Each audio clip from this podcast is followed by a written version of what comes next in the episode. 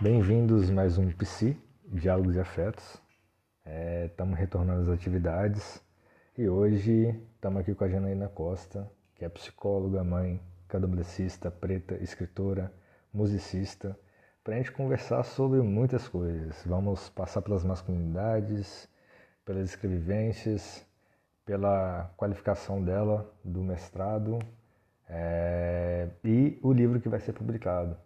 Então, prepara aí e vamos conversar. Bem-vinda, Jana. Obrigada. Isso é tudo muito novo para mim. Eu agradeço o convite. Espero contribuir. Para mim também é novo fazer isso presencialmente. Não era presencial, né? Não. É muito, muito novo. E vamos descobrir como é que é isso agora, né? Como é que vai ser isso. É... E como de costume, eu sempre passo a palavra para o convidado começar falando e a gente vai batendo papo conforme vai decorrendo a conversa. Então, vamos lá. Fiquei pensando sobre... É... que seria o que está latente para discutir com você. Talvez por conta é, da atividade que a gente fez no abrigo, né? E aí, vou situar o pessoal, sou psicóloga de um serviço de acolhimento institucional e João foi fazer uma atividade lá, né, de reflexão, é, um foco nas masculinidades. E foi, foi bastante calorosa, né? Teve, teve muitas tensões. E as tensões, elas duraram, né, o dia todo, assim, foi muito interessante, né? Ainda após saída de vocês, sua e do Diego. Do Diego. É, a equipe, as, as colegas de trabalho, né, vieram trazendo devagarzinho, a cada momento diferente do dia, um, um algo que foi dito por eles, que foi refletido em cima daquilo que foi discutido, né. Então, a gente sabe que teve muito proveito. E eu lembro de uma vez que eu falei com uma amiga, é, assistente social, ela trabalhou comigo, em Conceição da Barra. E eu falei para ela que era importante para mim conversar sobre as masculinidades tóxicas com os homens. Ela falou que é, possivelmente eu compraria uma, uma briga muito grande com feministas até, né? Porque eu não sei, foi o que ela trouxe para mim, né? Uhum. Porque... É, vamos ensinar mais uma vez, né, é, continuar um, um movimento de, de ensinos e cuidados, enfim, né. Mas ainda que, que ela tenha trazido isso, e é, eu entendo, né, é, o que ela e tantas outras querem dizer com isso, eu continuo achando que é muito importante falar sobre. Por quê? Esses últimos dias eu tenho sido atravessada pelas lembranças de um dos motivos pelo qual eu acho isso importante. Eu tinha um namorado. Eu tinha quinze anos, né? O meu primeiro namoradinho da uhum. adolescência, né? Quando a gente tinha... Porque durou três anos. Quando a gente tinha dois anos de namoro, eu conheci uma menina e acabou com a minha vida. Com a minha vida. Foi muita ilusão o primeiro olhar, assim, saca? Eu passei um ano completamente apaixonada por essa menina. E a missão da vida dela era converter héteras. E ela conseguiu, obviamente. Eu terminei o namoro, sei lá por qual motivo, né? E três dias depois que eu tinha terminado o namoro, ela tava na minha casa. Muito sacana, né? É, não ficamos por muito tempo, mas eu, eu, naquele período eu descobri uma homossexualidade em mim. Tanto que eu fiquei muitos anos sem ficar com, com um homem, né? Até eu entender a bissexualidade, enfim. E esse é, ex-namorado me pediu pra voltar. Só que ele me pediu pra voltar num momento em que eu já tava completamente embebida pela paixão. Pela Roberta, né? E eu sinto que eu, é, humilhei ele, né? É, acho que eu feri o que é, é de masculino ensinado, né? E não só eu, várias outras pessoas do nosso núcleo é, falaram para ele que era uma foda maldada, né? Que ele não tinha feito direito, todas aquelas coisas escrotas, né? E eu sei que isso o feriu. Ok, beleza, passou, nunca mais nos vimos. Isso faz é, vinte anos, né? Mais de vinte anos. No ano passado eu estava numa ligação de vídeo com uma amiga que foi, fez parte desse núcleo lá de São Vicente, né? E tudo. Eu sou de São Vicente, litoral de São Paulo. E ela me contou é, aleatoriamente e sem querer que ele tinha morrido, né? E aí eu, como assim? E aí ela me explicou que ele tinha... Ela, obviamente a ligação acabou depois disso, né? Mas ela me explicou que ele tinha se tornado policial militar e se casou, mudou para Suzano e ele matou a esposa, um feminicídio, né? Matou a companheira e em seguida se matou. Ela tinha três filhos, né? E isso foi televisionado e tudo mais. E quando ela me trouxe isso, eu fiquei completamente desnorteada, assim. Uhum. Porque muitas coisas passaram pela minha cabeça, é, muitas lembranças voltaram, né? Vívidas. E eu lembro que todo mundo achava que ele tinha algum transtorno. Ele, ele tinha, sei lá, minima, no mínimo olh, uns olhares psicóticos, assim, né?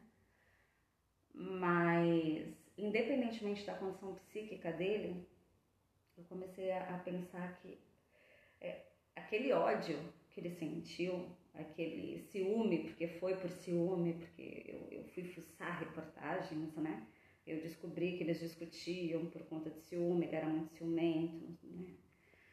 É, eu descobri tudo isso e não tinha como não conectar a pessoa que ele se tornou ao que a gente viveu vinte anos atrás. Uhum.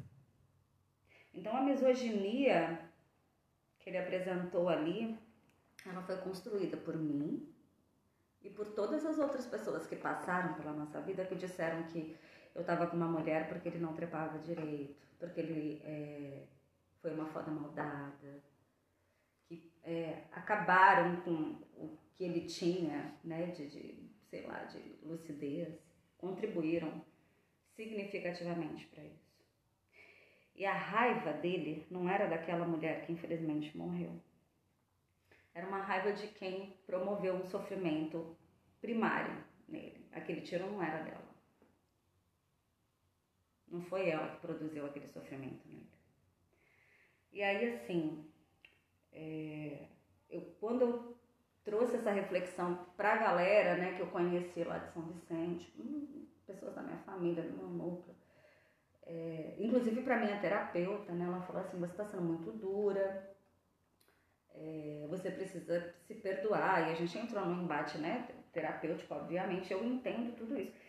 Mas independentemente disso, a gente não pode negar a importância que teve na vida dele tudo o que aconteceu na adolescência e o quanto que nós temos de responsabilidade nisso. Uhum. Então como que a gente não fala sobre isso? Entendo, entendo, entendo, entendo que você traz, assim, é, você traz muitos pontos, assim, a, agora de princípio, né, é, mas vamos lá, é, eu, eu entendo quando você traz essa questão da responsabilidade, assim, né, de tipo, é, é, você na adolescência namorou com ele, gerou esse sofrimento, mas... É, eu não sei se, se você é, é, é responsável por isso? Eu não acho que eu seja responsável, uhum. mas eu acho que é, a, nossa, a nossa vida socialmente, as pessoas com as quais a gente convive, quando a gente fala que é, eu levo um pouquinho do outro comigo, uhum, uhum. né, e o outro leva um pouquinho meu com ele, é, é sobre isso. Sim. É sobre qual foi o pedacinho que você contribuiu. Uhum. É... Aí... Entendo. É, é, a minha terapeuta falou assim, né, não foi você que puxou o gatilho. Eu falei, eu, eu, eu sei, eu sei. Mas eu estava lá naquele período. As minhas amigas, os meus amigos, a galera que a gente tocava junto, a gente estava lá. Houve uma produção ali, uhum, houve uma produção uhum. de subjetividade ali. E é inegável. Não, sem sombra de dúvida, sem sombra de dúvida. Né? E é sobre essa produção. É claro que é, a gente fala de, de, de muitos outros pontos, né? Por exemplo, é, que foi uma coisa que eu falei com a minha amiga que veio me visitar esse mês. A família dele era toda é, tóxica, doente. O pai dele é extremamente machista, uhum, né? Uhum. Abusivo, né? É, violento com a mãe. Então, existe, existe uma história disso. Sim, também, é. Né? Uhum. Então, é, são coisas para além, são sim, coisas sim. para além, né? Então, também faz parte do porquê que é importante conversar sim, sobre. Sim, com certeza. Né? É, é um lance macro. Esse é um pedacinho da uhum. minha... Do, do que me afetou, sim. né? Porque me afetou profundamente. E do quanto, a partir dessa afetação, eu entendi que é importante falar sobre com os homens. Uhum. É, e eu acho que era justamente assim, nesse ponto que eu ia tocar, porque assim, é, na, na minha adolescência eu sofri bastante, assim, emocionalmente, assim, em relações amorosas, né? E nem por isso é, eu tô nesse caminho, sabe? Tipo... Então, assim, com certeza, assim, teve, teve uma produção de subjetividade ali, é, mas eu acho que vai para além, para além da, das relações que foram construídas ali naquele período também, né? É, eu, mas eu gost... elas são importantes. Não, né? São muito importantes, muito importantes. Elas são definidoras de quem eu sou hoje. Sim. Desde as cicatrizes, sim. né? Até as flores sim, germinadas, sim. né? Sim, certeza, certeza disso, assim. É... Então, acho que era, eu acho que era mais esse ponto, assim, que eu, que eu queria trazer nesse sentido mesmo, porque, assim... É... Querendo ou não, é, é difícil a gente acertar um relacionamento amoroso. Claro, claro. E... É que eu acho que nem sempre a gente tem maturidade para lidar com isso. Sim, né? sim. E assim, esse, nesse caso em específico, eu sei que ele já tinha um, um sofrimento psíquico. Uhum. Né? A gente já entendia que ele tem, tinha um sofrimento psíquico. É... Mas é, em qual medida... E aí eu pensei em várias outras, várias situações de feminicídio que tiveram, que sempre tem aqui nesse estado, né? Assim, é incrível. E toda vez que eu, que eu assisto alguma coisa, que eu seja alguma coisa, eu, eu fico pensando. Eu lembro de um que teve policial também, né? E, assim, uma outra vertente de coisas que são possíveis discutir, né? É, eu fiquei pensando na vontade que eu tinha, eu comentei isso com a Luzi, né? Luzi, minha orientadora. É, que eu, eu tinha vontade, tenho vontade, né, de, de, de saber como foi a produção é, dessas pessoas na infância, qual caminho, quais foram os caminhos, quais foram as produções, sabe? O que de afeto foi produzido, o que de cicatriz foi deixado. Porque eu acho que existe um caminho aí. Uhum. E existe uma não condição de lidar com, com algumas feridas. É aquilo que a gente fala, né? Tipo, não é porque é, a meritocracia, não é porque eu sou da favela e eu consegui crescer que todo preto da favela tem que conseguir. Não é por aí, uhum, né? Uhum. Então, eu acho que isso também cabe, saca? Sim. E dá uma bela tese de doutorado, inclusive. Então, eu tô pensando nisso. Eu já falei isso com a Lu. Eu falei isso com a Lu. É, e eu acho que isso tem muito a ver com, com quando você traz a questão, né, dessa misoginia que é construída. Exato, exato. É, e aí é, a gente compreende, né, que, que, que é uma estrutura social, né, de, de manutenção desse poder do, do, do patriarcado, é, que, que, que, que de fato vem, vem, vem nesse sentido mesmo, assim, de, de, de rebaixar o outro para se sentir em cima. Uhum. Né? É... E isso é ensinado. O tempo todo. É ensinado o tempo todo. Então, é... É, é... essa construção, ou melhor, é... uma das formas da, da, de, de, de, de tentar é, resolver essa questão, né? É, que assim, vai demorar um pouco para resolver, mas a, a, eu acho que a principal forma de resolver essa questão é na educação das nossas crianças. Sim. Né? É, eu acho que tem que vir da base. Porque no, no, no, mexer no, no hoje, no atual, nos, nas pessoas mais velhas é um, é um tanto mais difícil. Imagino que extremamente doloroso, né? Catastrófico para algumas pessoas. Eu, eu entendo isso. Não, não, não que a gente não deva tentar fazer isso também, também mas é... Mas vai ser doído, vai. Sim, é, o exemplo disso foi a visita lá no, lá no abrigo, né? Sim, sim. Como mexeu. Gente, como tirou a galera assim, ó, da casinha. Sim, e, e além, a gente estava falando assim, de, de, de homens, né? É, e eles estavam se doendo completamente. Não, mas eu não sou assim, uhum. eu nunca fiz isso. Uhum. Tá, beleza, você nunca fez isso, mas em geral as pessoas, os homens fazem. Ah, mas nem, nem todo homem, eu sim, nem todo homem, é sempre um homem. É, e aí quando eles fazem eu nunca fiz isso, quando eles trazem, né, eu nunca fiz isso, é, é sobre eu não reconhecer o que você faz também. Sim, sim, né? Sim, com porque certeza. Certamente já fizeram. Fez, aham. Uhum. Certamente. Né? É. Eu tava falando ah, um monte de coisa na cabeça assim. Tava falando com a Lu sobre isso, né? Porque eu sou mãe de menino, né, cara? Então, assim, é... eu lembro que uma vez até uma amiga psi também me perguntou, nossa, como é que é pra você ter todo esse histórico com homens, né? É... De, de abuso sexual, violências, né? É... E você ser mãe de um menino. E aí eu parei e pensei, eu não sei como é que é isso. Porque meu filho era muito pequeno ainda, né? Quando ela me fez essa pergunta, ele era um bebê. E ela fica, essa pergunta fica ruminando há nove uhum. anos na minha cabeça, assim. Como é que é ser mãe de um menino? E, cara, é extremamente difícil, porque isso que eu tô falando, isso que a gente tá conversando aqui, são coisas que eu levo todos os dias pro meu filho. E as pessoas que me ouvem falando isso, falam, você é muito dura com ele. Cara, eu não sou dura, eu, eu não quero que ele seja... um homem como todos os outros homens que eu conheci. Uhum. Se eu tenho uma responsabilidade com meu filho, é de fazer com que ele seja um homem completo. E eu falo todo dia isso pra ele. É que você, desejo que você seja um homem completamente diferente de todos os homens que eu já conheci, inclusive seu pai.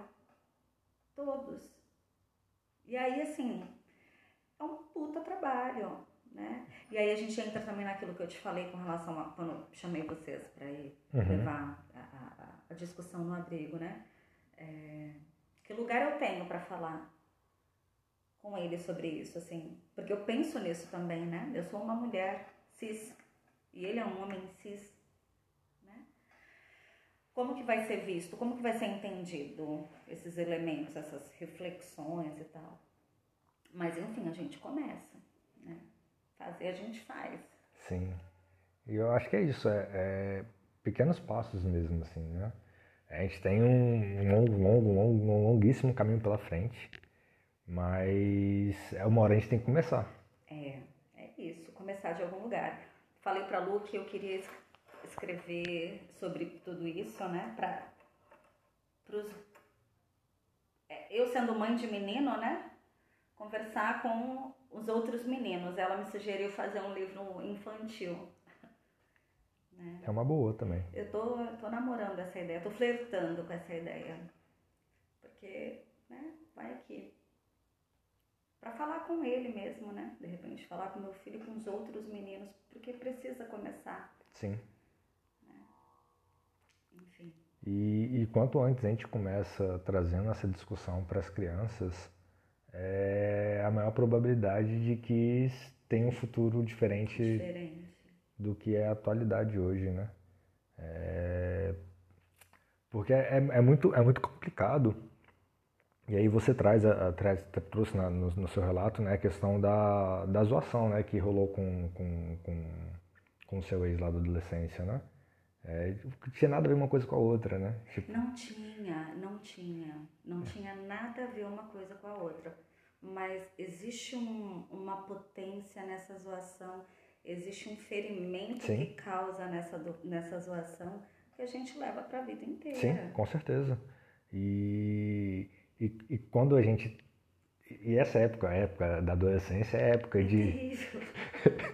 É terrível. Exatamente. Tudo tem um tamanho do mundo. Exatamente. E tudo vira motivo para chacota. Sim. Sim, tudo. Tudo, tudo. Mas mexer com a virilidade... Sim. Mas isso num contexto onde é, esse homem é, é criado, onde essa virilidade é tudo. Sim, exatamente. Sem essa virilidade ainda é nada, né? Sim. E se a gente desconstrói esse conceito dessa virilidade de ser tudo, é, vai ser uma reação completamente diferente. Vai, vai ter outro peso. É, talvez, primeiro, né, a começar que talvez esse tipo de, de, de contexto de zoação nem aconteça. Sim. Né? E se acontecer, é, não vai ter, além de não ter o mesmo peso, pode ser levado para outro caminho completamente diferente no momento, no ato da zoação. Então, é um mundo de possibilidades, né? É. E a gente precisa é, construir um mundo onde... essa virilidade não seja tudo, esse, né? Esse Sim. poder fálico, falocêntrico, não seja tudo. Sim, sim, sim, sim. E, e, e é um tanto, um tanto quanto bizarro, assim, essa, essa, essa relação, sobretudo do falo, assim. Eu falo propriamente dito mesmo, né? Do pênis ali, né? É, eu acho que tem uns dois ou três domingos atrás, no forró, esse forró eu fui embora mais cedo, né? É, mas logo depois que eu fui embora, eu tava quase no final também, né? Mas logo, logo depois que eu fui embora, rolou uma situação muito bizarra, muito bizarra, assim, extremamente bizarra. É, um cara tava dançando e tirou o pau pra fora e começou a se tocar.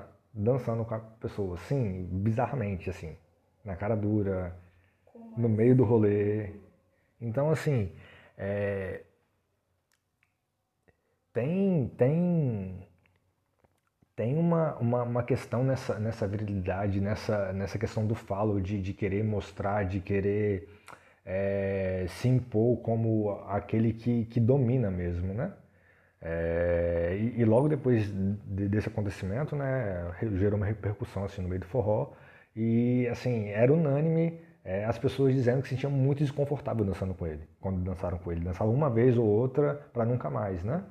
É, e é muito nesse sentido, né? No sentido dele querer, tipo, é, mesmo, ali, mesmo que na, nessas danças ele não tenha feito esse ato, né?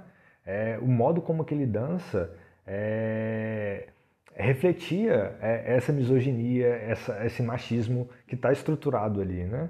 É, e, e, e, e além disso ele se sentiu no direito de, de, de ir no meio do forró com muitas pessoas. É, colocar o próprio pra fora, né? Eu não lido bem com essas coisas. Hum. Eu super pegava uma faca e... Ai, eu, eu não... Gente, eu não... Sim, é revoltante. Porque isso, assim, me tira do sério, gente. Como assim? Exatamente. Como assim, né? É... Aí, dentre os comentários, assim, que, que, que surgiram, né? Tipo, ah, fala assim, ah, não, ele deve ter algum problema. Eu não sei se, se necessariamente tem, tem uma questão é, mental, neurodivergente nesse sentido, né? Uhum. É, eu acho que é o puro suco da sociedade mesmo, uhum. assim. É, não tem nada, tipo, ah, não, ele tem algum problema. Ele tem... É porque a gente, a, gente, a gente erra nisso o tempo todo, né? A gente quer justificar ações como essa, uhum. né? É, justificando... por questões psíquicas, questões neurológicas. Eu mesma falei, né, que desde o início, aquele meu antigo namoradinho sempre pareceu ser uhum. meio uhum. É, quase que esquizofrênico, né? Então, assim, e é um erro nosso, né? É, porque, na grande maioria das vezes, não tem. Existe uma construção de, miso, de misoginia mesmo, uma construção de ideia de poder. Sim. Então, se existe algum problema, se existe alguma doença, a doença é essa. E aí, A doença sendo essa, aí a gente chega num ponto que... que, que... Eu não sei... Não, não, esquece o que eu ia falar, mas... Ah. É porque não, não, não ia fazer sentido, porque eu entendi quando você disse que a doença é, é essa, mas assim, é, não é uma doença. Não é uma doença, não é uma doença. Uhum. Se existe, né? Se existe, é essa. E aí ela não é uma doença. Não é. Não é, é uma, uma construção. Sim, é uma construção, é uma construção. Então, é isso. Se, se é uma construção, tem como desconstruir. Exatamente. Exatamente. Por mais difícil que seja, é possível desconstruir. É, e esse processo de desconstrução, ele é extremamente difícil. Sim, muito, muito, Eu faço muito. isso todos os dias, sendo mãe de menino. Mesmo, uhum. Nas pequenas coisas. Meu filho, ele lava a cueca dele desde um ano e meio. Obviamente que ele lava muito sujo, depois eu tenho que lavar de novo, né, naquele período. Mas era sobre uma desconstrução. Uhum. Né? É sobre ele é, dar conta das suas roupas íntimas, do jeito que nós, mulheres, somos ensinadas desde sempre. Uhum. Né? É porque é uma questão de higiene, não é uma questão de gênero. Bom, deveria ser. Né? Ele... É, aprendeu a fazer comida agora, né? Aos nove anos. Então, ele faz a comidinha que eu já coloquei, orientei, acender fogo, como acender e tudo mais, né? Sob minha supervisão. Nossa, como assim? Né? Se, a vida. se fosse uma menina, uhum, já estaria uhum. fazendo, uhum. né? Então, ele precisa saber, né? Não é porque ele... Não é uma menina, é porque ele vai viver sozinho, ele precisa saber comer, né? Exatamente. Ele limpa a casa, uhum. ele lava o banheiro, ele passa pano na casa, ele faz tudo o que qualquer outra pessoa, qualquer Sabe. outro... Ser humano funcional. Ser, exatamente. Ele faz tudo. É, é engraçado que, assim, lá em casa, é, tem eu e meu irmão, né? Somos dois, dois homens lá em casa. E a gente sempre ajudou nas coisas, né? Sempre fez as coisas lá, né? A mãe, minha mãe sempre botava a gente pra lavar, lavar escada, lavar banheiro. É... Aí quando, quando, quando, quando ela saía, assim, fazer comida, a gente dava um jeito lá, fazia um, um arroz com ovo, bem uhum. básico, mas fazia alguma coisa, né? Uhum. É... Aí e ela sempre falou, né? É, só veio dois meninos, né? Eu tenho que botar vocês pra trabalhar. Como se tivesse nascido uma menina, né? Ela, ela ia trabalhar. E a gente não. Uhum. É...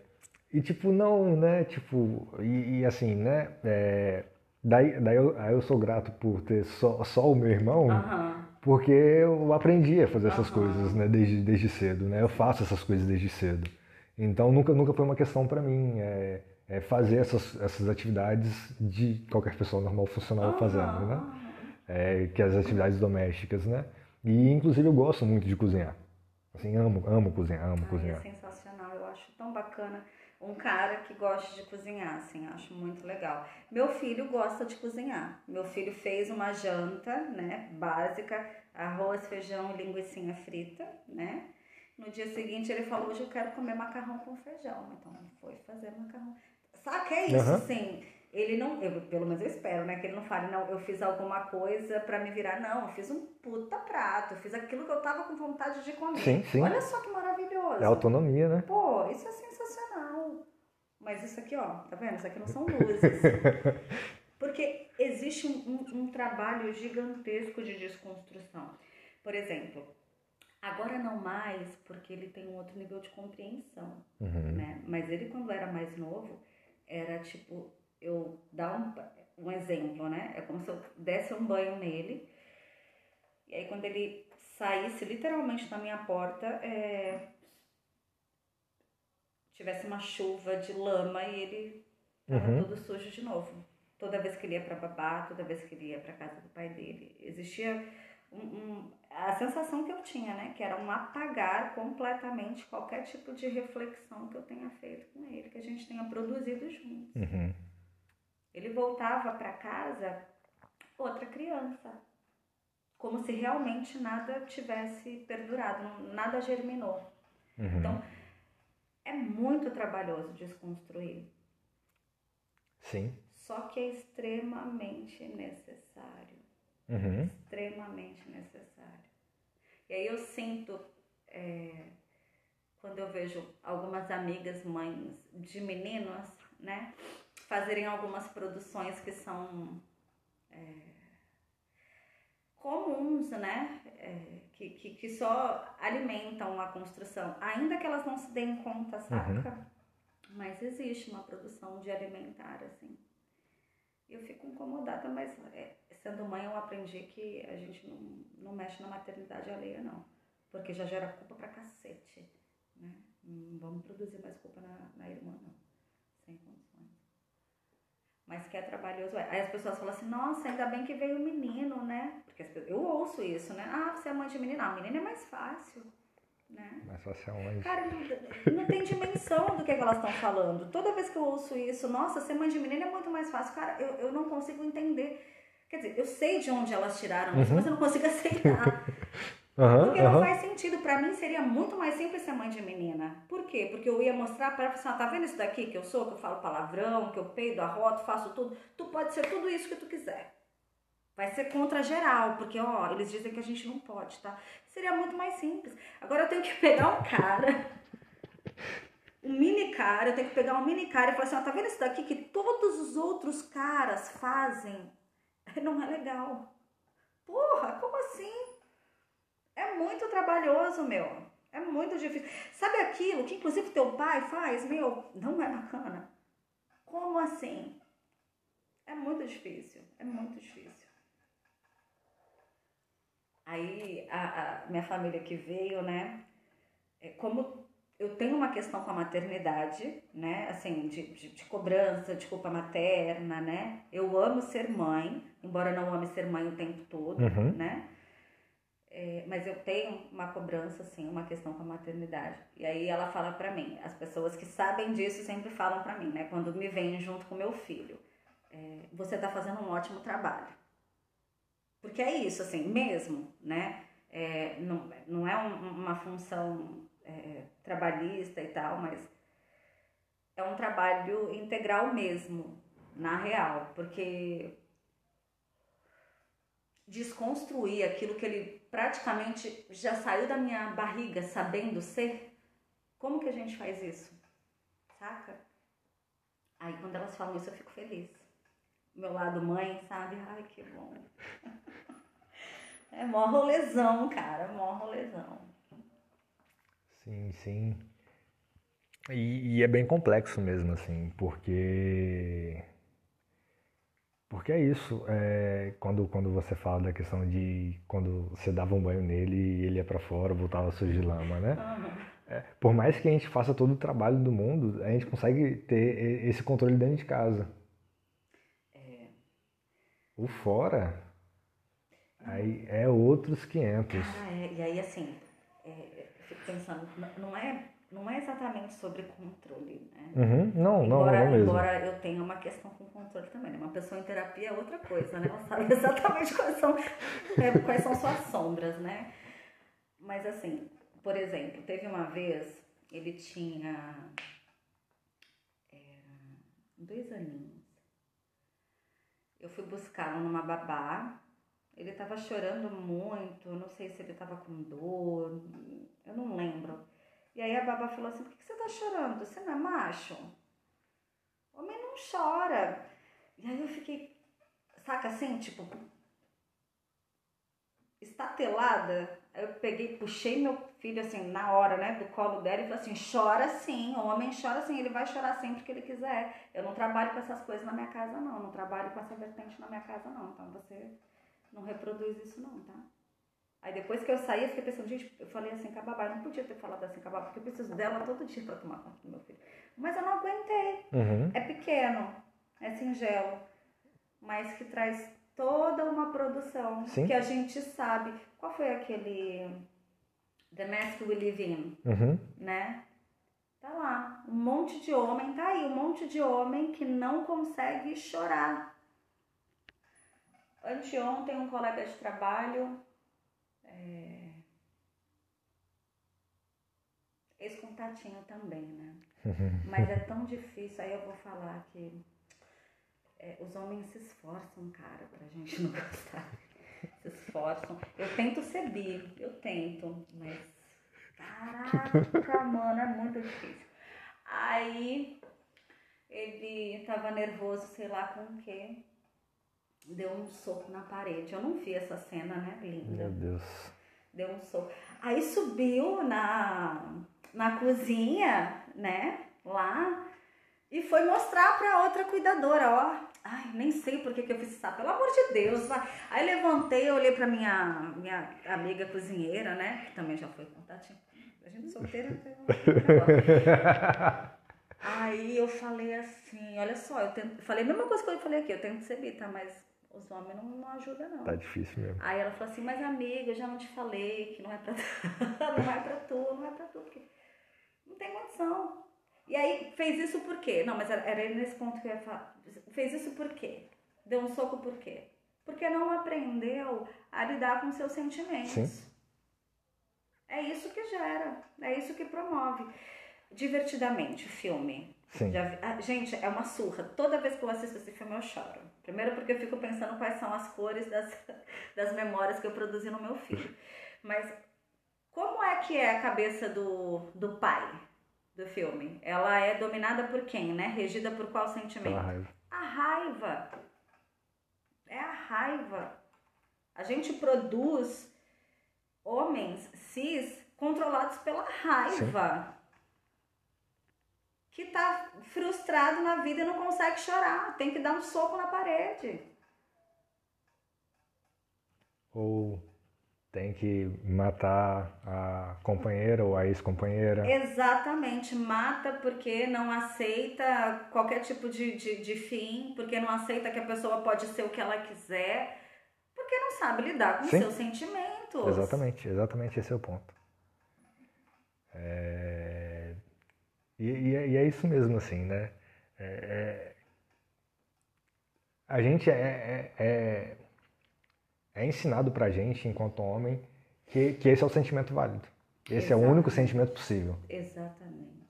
Então a gente só sabe, no geral, reproduzir esse sentimento. Uhum. Porque é o único que a gente aprendeu. A, a, o resto que, que sai disso, a gente não entende e canaliza como raiva depois, pra sair de alguma forma, né?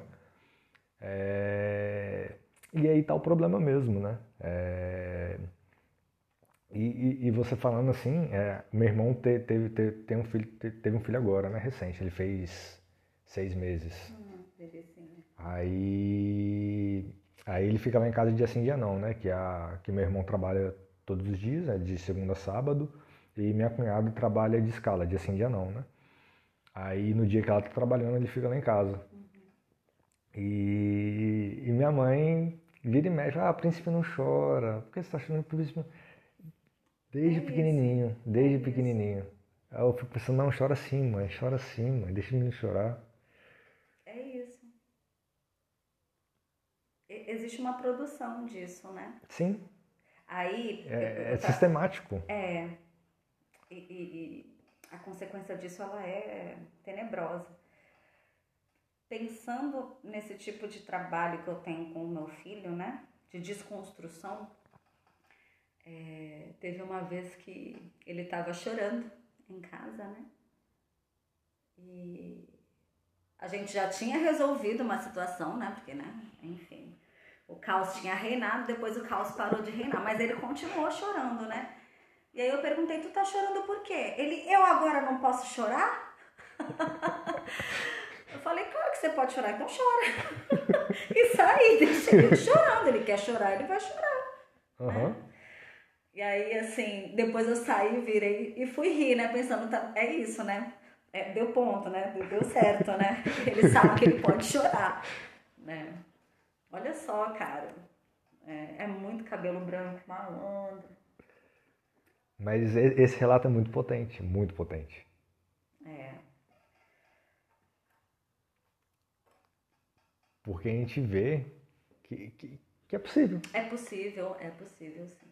Assim, é né? Possível. Por mais que, que pareça no ramo da impossibilidade de estar muito distante, mas não tá, tá muito perto e tá no agora, né? Tá perto, é possível, é super trabalhoso, mas é possível, assim. Eu tenho, eu tenho situações, né, de casa, assim, que me deixam muito orgulhosas. Dele e de mim, né? Que eu preciso sim. reconhecer que, né, mérito meu também, né? Olha o processo. processo terapêutico aí, né, com... É, ele tinha uma questão de controle, né, assim, que eu não podia fazer nada se ele não estivesse em casa, porque ele vai quinzenalmente para casa do pai dele e eu fico sozinha, né, em tese. Mas que sair, ir à praia, fazer qualquer coisa sem ele, não pode, né? E eu comecei a trabalhar nisso com ele um pouco mais de idade, na medida em que ele foi adquirindo, né, essa, essa consciência. Cara, você, você não sai, você vai pra casa do seu pai, posso fazer o que eu quiser. Eu sou adulta, né? Não é por aí. E aí, é, a gente se fala todos os dias, né? E teve uma vez, poucas semanas atrás, ele viu o biquíni em cima da, da no banheiro. Aí ele me perguntou, é, mãe, a senhora foi na piscina? Eu falei, não, eu fui na praia. Ah, que legal, que bom que a senhora foi na praia, porque a senhora pode ir pra onde a senhora quiser, né? Eu sei. É isso, assim, aí, né? É, é, é pequeno, pode não parecer nada, mas significa... Faz toda a diferença. Faz toda a diferença. É, e, e assim, né? Ele tá com nove anos. Nove anos. É, quando ele estiver mais velho, quando ele entrar num relacionamento... É, o relacionamento com essa pessoa vai ser completamente diferente desse relacionamento Dos que... Dos relacionamentos que nós que, tivemos, cara. Exatamente. Você e eu tivemos. Vai ser outra coisa. Porque ele tem uma, uma, uma, uma percepção de mundo completamente diferente. É o que eu espero. É o que a gente... A, a, a gente está trabalhando para isso. A gente está trabalhando para isso. E é isso, assim. É, é, é potente isso, assim. Né? É... E volta àquilo que eu falei, né? O, o trabalho tem que ser de, na base mesmo. Tem que ser da base. Ontem ele estava assistindo Angry Birds uhum. dois, né? Eu sei que teve alguma fala lá que uma, sei lá, não sei quem era. Ah, e que você tá igual a macho? Aí ele, é isso mesmo, cara machista, que que é isso? Nananana, nananana. Assim, ah, tá bom então. É, cara, é isso. São uns, uns caminhos. Talvez eu, eu para continuar isso, né, esses, esses monte de pensamentos que eu tenho sobre como ser mãe de menino, o que que é ser mãe de menino, né, talvez eu realmente escreva mesmo, uhum. sabe? É, no intuito de partilhar, de compartilhar. Sim. Porque eu gostaria que que isso fosse produzido por mais amigas, mães de menino também, sabe? É um puta trabalho, mas tem uns resultados bacanas. Sim. Pois é, é por isso que é importante conversar sobre masculinidades com os homens. Completamente, sim. E... E para além, e assim, para além de, de pensando assim, né, nessa conversa com homens, né, a gente vai ter diversos homens para conversar. Uhum. Desde homens idosos, homens adultos, homens jovens e homens crianças, né? É... E de fato é... tem que conversar com todos eles. É... E eu penso assim, que que aí vocês encontram mulheres que estão dispostas a fazer esse diálogo, né? É, é conversar com quem, quem vocês quiserem conversar, né? É, não, não no sentido de tipo de ter essa obrigação de fazer isso, de, ah, de pegar na sim, mão para ensinar, né? É, trazendo aquele comentário que você trouxe no uhum. início, né? Tipo, não, não é essa questão. Uhum. É, mas é uma questão mesmo de, de produção de uma nova subjetividade. Sim. Mas aí é... Se eu estou disposta a fazer, você faz. Se não está disposta, não faz. É. Assim e... como se a pessoa não estiver disposta, se o cara não estiver disposto a receber, também não recebe. Sim. Como esse, né, contatinho que deu soco na parede, né? É isso.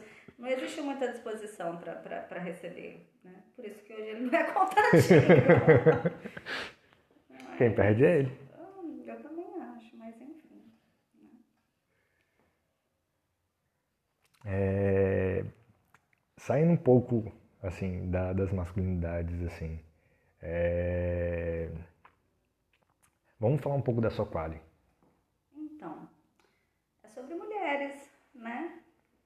acho que é, as discussões de gênero estão aí, né?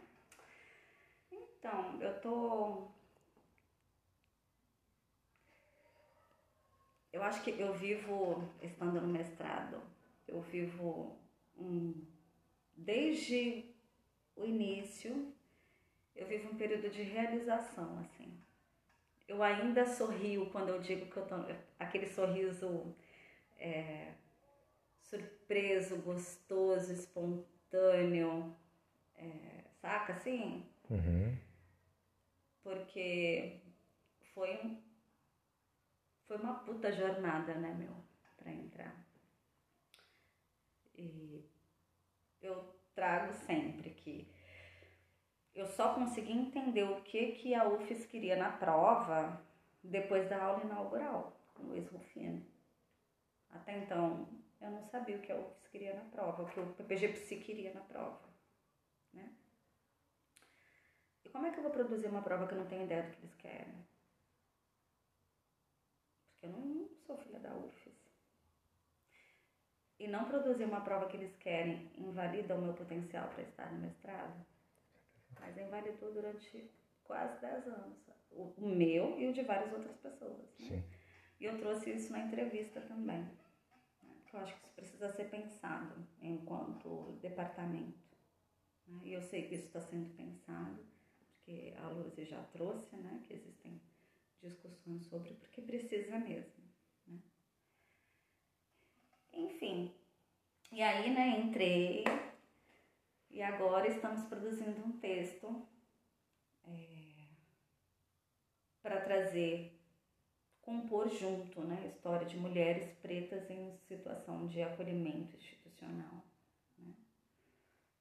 E a, o texto, ele tomou uma... uns caminhos muito bacanas, assim, né?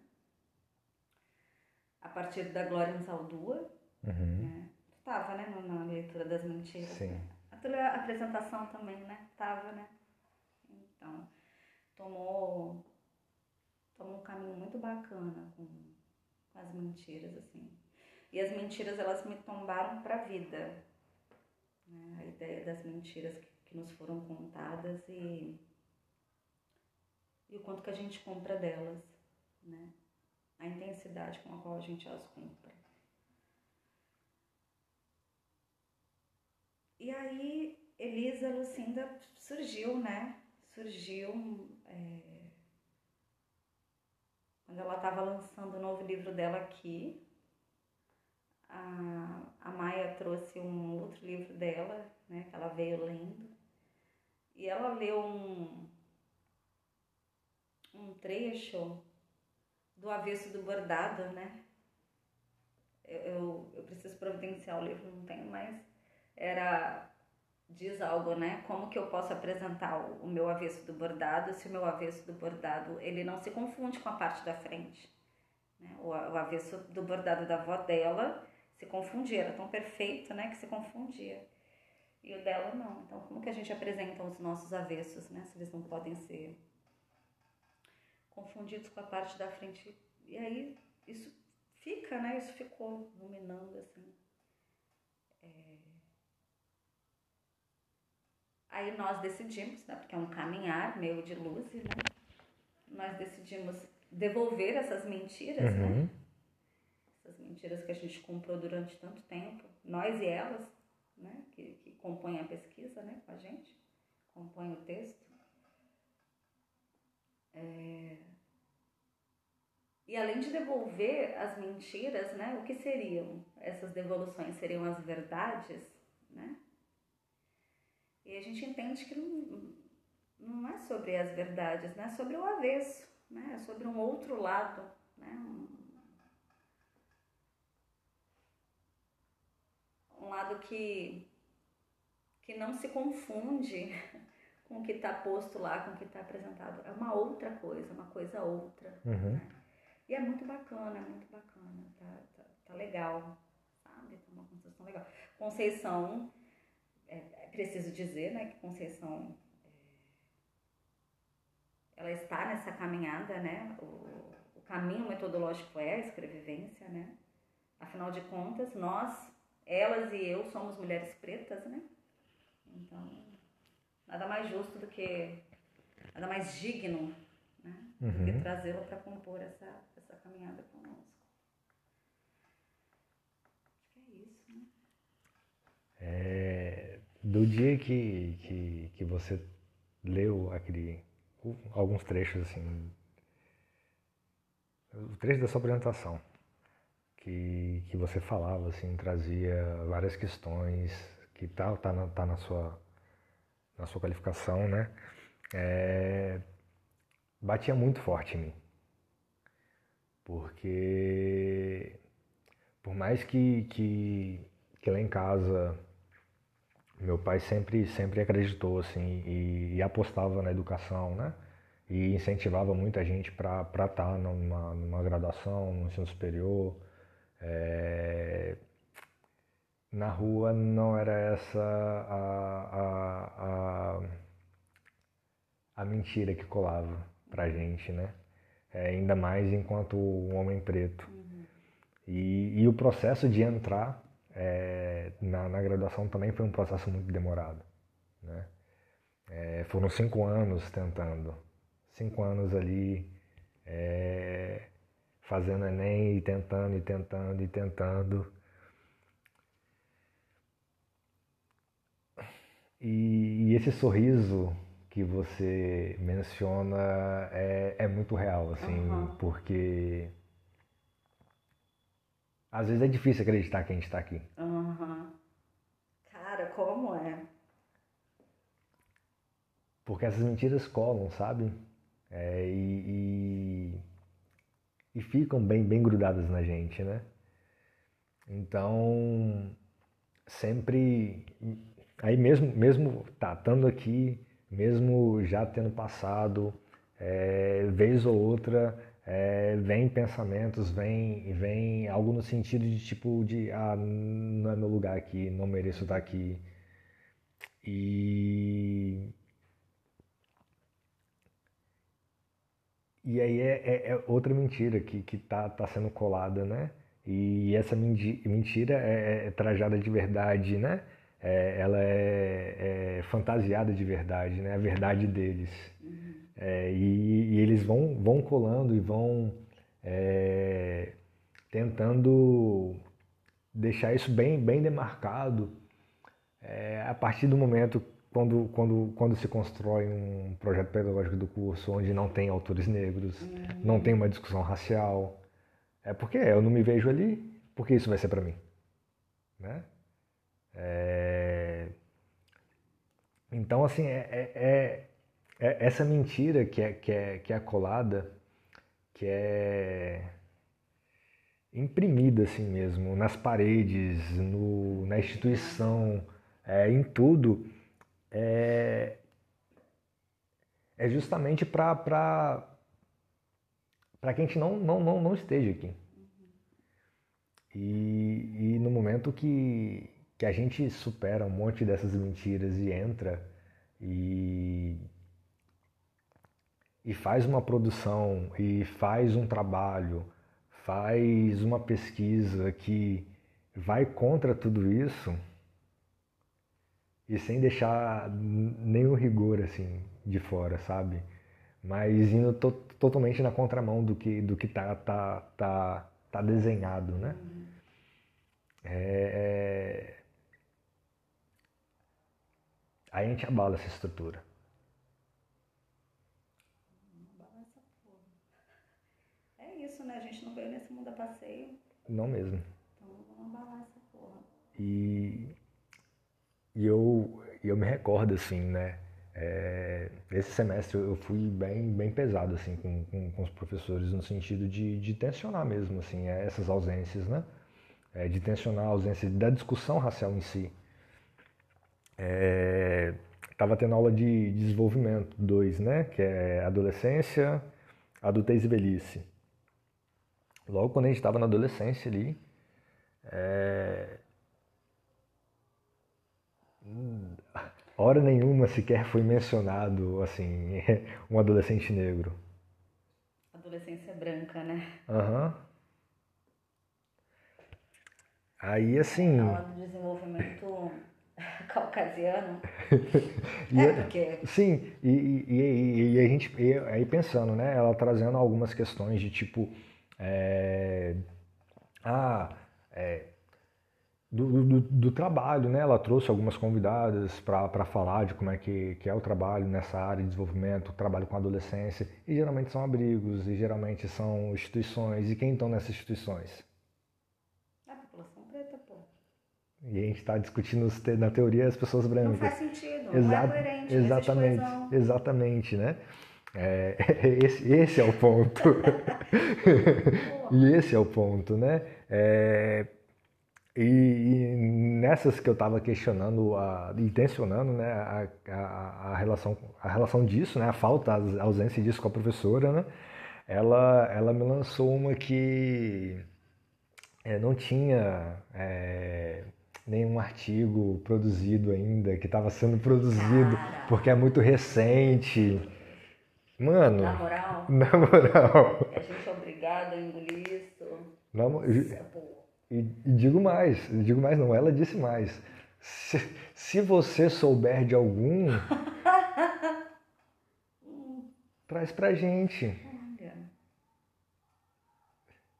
Aí, ela que recebe uns bons mais de dez mil aí pra fazer isso, não? É eu que tenho que fazer quanto estudante, que nem bolsa recebo.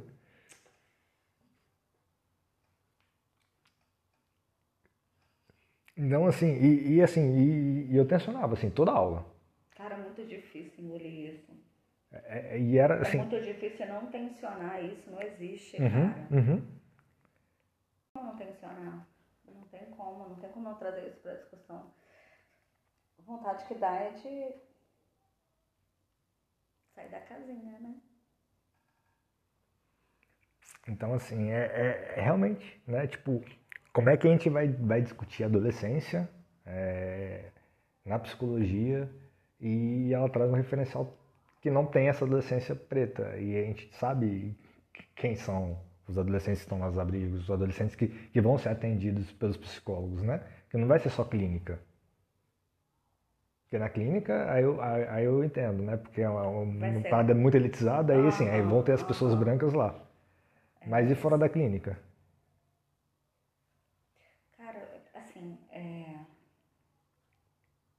Dizer que não tem. Não, muito absurdo. Ela podia falar que eu não sabia, que não, não conhecia. Mas ela falou, que, ela, falou, ela falou, não tem. Tipo, não tem, tá sendo produzido ainda. Tá sendo produzido ainda. Porque é muito recente. É complicado, cara, é complicado. Eu vi um, um negócio, até compartilhei no Instagram. Eu não sei quem é a mulher. Uma mulher branca, e ela está numa palestra para pessoas brancas, e ela fala assim, eu queria que, eu quero que se levante as pessoas brancas aqui que desejam ser tratadas como os pretos. Uhum. É, né, todo mundo ficou sentado e tal. Não, como assim, né? Então vocês sabem o que está acontecendo, né? Porque se vocês não querem ser tratados igual, é porque vocês sabem o que está acontecendo, né? É uma puta de uma mentira absurda dizer que não existe, que não sabe, que não... É sobre ignorância pura, né? Por prazer. Porque eu acho que existe um prazer de ignorar, né? Senão a gente quebra com a supremacia, né? Sim, sim, também. Eu acho que tá... tem, tem esse lado do prazer. Mas eu acho que tem um lugar da, da do, do estar cômodo mesmo, né? Eu faço isso já há quinze anos, vinte anos desse jeito. Tá confortável. Pra que que eu vou, eu vou, eu vou trazer esse trem novo aí, então, é que não é isso. Novo, né? É isso. Quando eu digo prazer, é exatamente isso. É trazer uma coisa nova, é sair do que é cômodo, do que é confortável e, portanto... É, gera algum tipo de, de prazer, né? Um conforto, que sim, é confortável, tá bom, uhum, né? Eu não quero sair desse lugar de conforto, vai ser trabalhoso, eu não sou nem preta. Não é isso? É isso. Não vai ser interessante para mim, não vai mudar minha vida. Foda-se. Meus descendentes são pretos? Não são. São? Não são, então. Foda-se, né? Falou, então. Fica quieta. Não, e é, e é, e é isso, né? É, aí, de outro lado, é, teve um, um, um professor que, que eu também, mesma coisa. Enchendo o saco, sempre tensionando essas questões, né? E ele deu um texto de racismo muito ridículo. Escrito por uma pessoa branca, começa por aí. Nossa, igual aquela introdução da Lélia. Né? Caraca! Porra, igualzinho, não, pô. Claro que eles estão falando de nós, eles sabem mais da gente do que nós. Desse jeito. Não, mas o texto era muito, muito, muito ridículo, assim. Eu, eu só terminei de ler ele porque eu precisava terminar de ler para debater ele de ponta a rabo na uhum, aula. Uhum. Porque se não fosse isso, eu parava na terceira linha. De tão bizarro que o texto era. De tão bizarro que o texto era. E essa aula foi muito, muito, muito, muito complexa, assim, né? Que aí ficou um silêncio absoluto da turma, né? É, só as pessoas negras falando com o professor, né? Discutindo a questão. Uma vez ou outra uma pessoa branca falou, assim, né? Normal também, é o que acontece sempre quando o assunto é racismo, né? E aí beleza, né? Tipo, mostrei ponto a ponto, assim, do, do que estava errado naquele texto, né? E um tempo depois, uns meses depois, mais perto do final do período, é, o professor ele redeu essa aula de racismo. E aí ele trouxe é, como base o Silvio Almeida, para poder falar dentro da, da, da, da, da abordagem lá, que era análise do comportamento, né? Não, não que ajude muita coisa para essa próxima. Mas assim, né? A aula melhorou assim de, de, de menos, menos, menos mil para cem. Não, cara, o fato de ele ter revisto já, já diz muito, né? Diz muito. Sim. É... Você falou um negócio, né, de, é, que como sempre quando a gente fala sobre racismo, só as pessoas pretas falam, né? Eu tenho um amigo é, branco, do olho claro, né? Uhum. E aí a gente, quando a gente tá junto, inevitavelmente eu trago esse, esse, esse tema, né? E por umas duas vezes ele falou pra mim que ele não tinha lugar de fala, né? Quando ele vai falar, por exemplo, ele faz parte de, de grupos... discutir transfobia, né, porque ele é um homem trans, mas que ele não pode falar sobre, né, um homem trans negro, porque, né, ele não é negro e tal, e aí ele não fala. E eu acabei, eu, eu gosto muito dele, mas acabei entrando, né, na discussão, até usei o exemplo é, é, Giovana alguma coisa, a mulher, a, a mãe das crianças uhum. adotadas, né, eu não sei... Também sei o nome dela não, mas, é, mas sei quem é. Ela. Então, ela falou, né, numa das reportagens que ela, enquanto uma mulher branca, né, ela foi ouvida, né, e, e, e ela, ela demonstrou ali a consciência, uhum. né, do privilégio dela de ser branca e ela utilizou essa, esse privilégio de ser branca para falar sobre. Uhum. Então, não é sobre não ter lugar de fala, né, que a gente já traz de Jamila, poxa... Né, já desenhou isso, né, cara? Não é possível. E aí eu trouxe isso pra ele. Falei, olha só, é, é importante que você fale sim, enquanto um homem trans branco. Você precisa falar. Você tem um lugar de fala sim. Porque senão você vai ser conivente, então, uhum. saca? É, as pessoas, as pessoas tra, tra, trazem essa questão do lugar de fala, né? Ele, tipo assim, ele... Ele, ele começa a ser falado assim a partir do, do, do livro, mas as pessoas não lerem, não lerem o livro. Uhum, tipo, uhum. lugar de fala, né? Mas é entender de onde você está falando. Não é eu não posso falar sobre outras realidades. Exato. Eu posso falar, mas a partir do meu lugar, de, aí no meu lugar aqui, eu, eu enquanto homem preto, exato. Eu posso falar de outras realidades, mas a partir do, do meu ponto de vista, daquilo que, que, que, que cabe a mim, né? E não que eu não, não, não posso falar, não posso dialogar sobre as coisas, né? Pois é, não é isso. Eu acho que é, é, acabam tomando de uma maneira confortável. Sim. Né? para deixar mais desconfortável, que ele ficou desconfortável depois, mas eu tenho um carinho gigantesco por ele, por isso que eu produzi esse desconforto. Sim. Se eu não gostasse, não tinha produzido. E, e é isso, e, e é isso mesmo, assim, né? A gente tem que falar sobre tudo. Porque se a gente não fala, quem vai falar? Uhum. Né?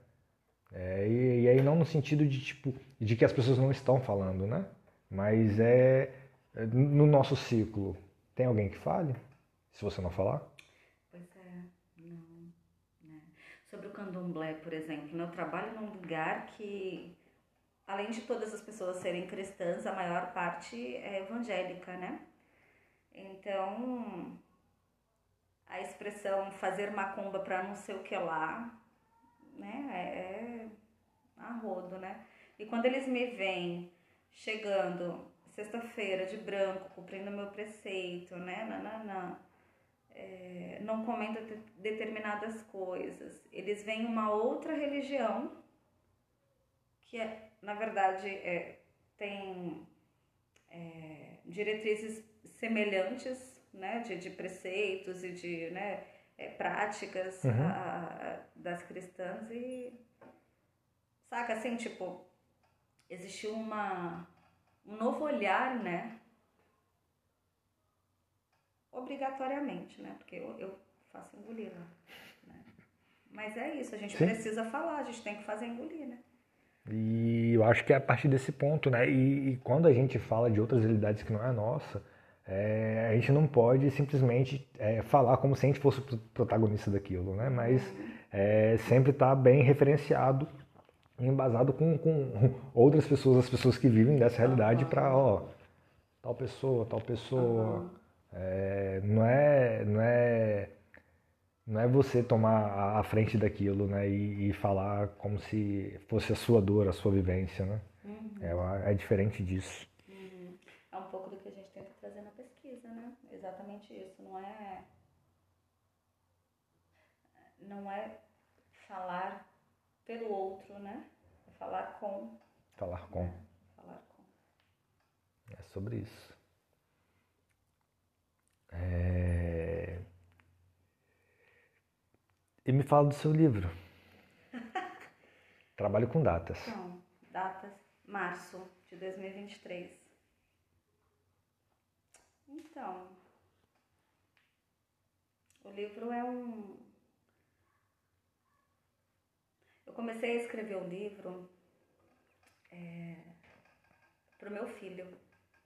Vocês viram que eu tenho, eu tenho uma relação, né, com a minha maternidade, com o meu filho, assim. Eu comecei a escrever para ele. E aí começou a tomar uma outra, uma outra direção. E aí eu passei a escrever o livro pra mim, uhum, né? Embora eu deseje que ele leia pra ele saber quem eu sou, né? E é mó legal. É mó legal, assim. Não posso deixar de dizer que é autobiográfico, né? É, não sei como vou lidar com isso quando ele tiver publicado, porque, tipo, um monte de gente vai saber muito sobre mim. Eu não sei como é que eu vou lidar com isso, mas enfim, né? Acho que eu vou saber quando ele estiver aqui, físico. É...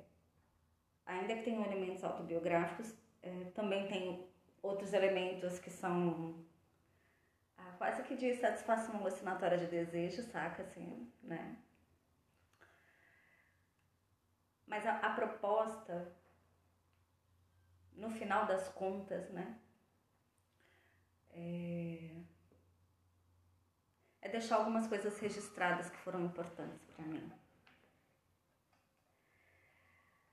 Ah... Como lidar com a adoção? O que, que significa a adoção? Né? Já que eu fui uma... sou uma criança adotada, né? Sou uma criança adotada, fui uma criança adotada, sou uma adulta adotada hoje. Porque eu fui adotada duas vezes, né? Quando é, meus pais faleceram, a mãe do baterista da minha banda me adotou. Eu já era, já tinha vinte e alguns anos, então fui, sou uma adulta adotada mesmo, né? Eu tenho uma mandrinha que foi a que veio aqui, né? É, sobre o sofrimento infantil, né? Abuso sexual que vem de casa, né? Então, é, ele, a, a proposta é... Eu quis jogar algumas merdas no ventilador, né? Mesmo. Foi um livro catártico, muito catártico. E eu costumo dizer que eu acho que todo mundo devia escrever um livro. Por quê? Porque existem, existem coisas que foram produzidas na tua vida que só tu pode trazer. E, e com certeza vai contribuir para o crescimento, para o aprendizado de alguém. A gente é capaz de produzir, né, de auxiliar qualquer pessoa sempre, né? Uhum. É, a partir das nossas experiências, das nossas vivências. Então, acho que todos nós temos elemento para escrever um livro. Então, fica aqui, escreva um livro, sabe? É sério, sabe? Porque é, é, saem coisas, assim, saem coisas que são muito legais, muito, muito potentes, muito potentes.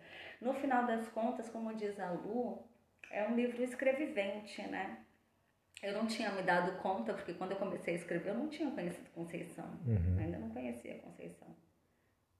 E mesmo sem conhecê-la, lá estava ela, nas páginas. Né? Muito bacana, muito poético. Bacana, muito bacana. É... Quero lê-lo. Ai, obrigada. Eu vou lá. Março, é logo ali? Logo ali. Inclusive, essa situação do, do meu ex, ela também tá no livro, né? É, que uhum. é importante falar sobre, assim. Então, eu, eu fiz recortes daquilo que é importante, que eu acho que é importante uhum. trazer, né? Uma das outras coisas, assim, que eu queria deixar registrada, né? É a relação do meu pai e da minha mãe. Eles tiveram um casamento muito bonito. Não foi sempre flores. Minha mãe mandou meu pai tomar no cu muitas vezes, porque eles trabalhavam juntos, né? Uhum. Mas é, eu aprendi tanto com eles, assim, sobre como que deveria ser uma relação afetivo-romântica, sabe? É, meu pai, ele abraçou o sonho da minha mãe, e a minha mãe abraçou o sonho do meu pai. Minha mãe queria ser mãe. Então, durante os oito primeiros anos de casamento, é, ela engravidou três vezes e teve três abortos, né? E meu pai curtia ela, eles viajavam e tudo, mas ela queria ser mãe. E aí eu surgi na vida deles. Meu pai não queria ser pai, meu pai queria deixar minha mãe feliz. Mas o que ele queria era ser dono do próprio negócio dele, ele queria um restaurante. E aí a minha mãe virou cozinheira do restaurante dele. E foi assim que eles morreram. Meu pai morreu sendo meu pai e minha mãe morreu sendo cozinheira do restaurante dele. Foi literalmente um abraçou o sonho do outro. Uhum. E eu acho que isso é lindo e extremamente raro, saca? Extremamente raro. Então eu trago no livro várias cenas, assim, de como que isso foi construído, saca? Porque eu acho que isso merece ser contado. Com certeza, com certeza. É bonito, é muito bonito. Fala. Não, não tenho o que falar. É foda, é foda, é potente. E eu tive o prazer de, de viver essa história, né? De Sim. ter sido escolhida para viver essa história com eles, assim. É claro que isso me deixa numa situação muito delicada de ser extremamente exigente com as pessoas que vierem para minha vida, porque eu sei exatamente o tipo de relacionamento que eu quero, né? Que é minimamente que a gente cumpre os nossos sonhos, né? E aí a gente fica no salto, porque isso é raro. Sim. Isso é raro, muito raro. Infelizmente. É. Mas eu, eu vivi isso e sou grata. Aí eles assim, tipo, é real, saca? Existe, existe de verdade, sabe? Assim, uhum. Então é bacana. Isso era merecido, era muito merecido contar. Com certeza, com certeza. E qual é o título do livro? Se é que pode contar. Escrevivendo Memórias com Dandara. Fica Dandara. A dica aí. Março, procurem e comprem. Ah, isso aí, gente. É isso. Você quer falar mais alguma coisa? Quer trazer mais alguma coisa? Quero agradecer. Eu espero que tenha sido bacana, né? Espero que esse, esse alinhavo tenha sido interessante, né? E é isso, né? Vamos seguir, resistência, vamos fazer barulho. Muito. Né? Vamos escrever o que esse povo diz que não tem aí, que a gente sabe que tem, mas vamos esfregar na cara deles, né? Então aí. É isso. Eu que agradeço, assim, por você ter aceitado o convite e é, a conversa foi muito, muito bacana. Ai, que assim, bom. Muito bom estar aqui conversando com você. E espero que o pessoal que esteja ouvindo goste também. E é isso, assim, obrigado mesmo. E até a próxima, assim. Pode ser que surjam outros convites por aí futuramente. Bacana, legal. Obrigada. É isso. É isso, gente. Então até a próxima. Beijo, beijo.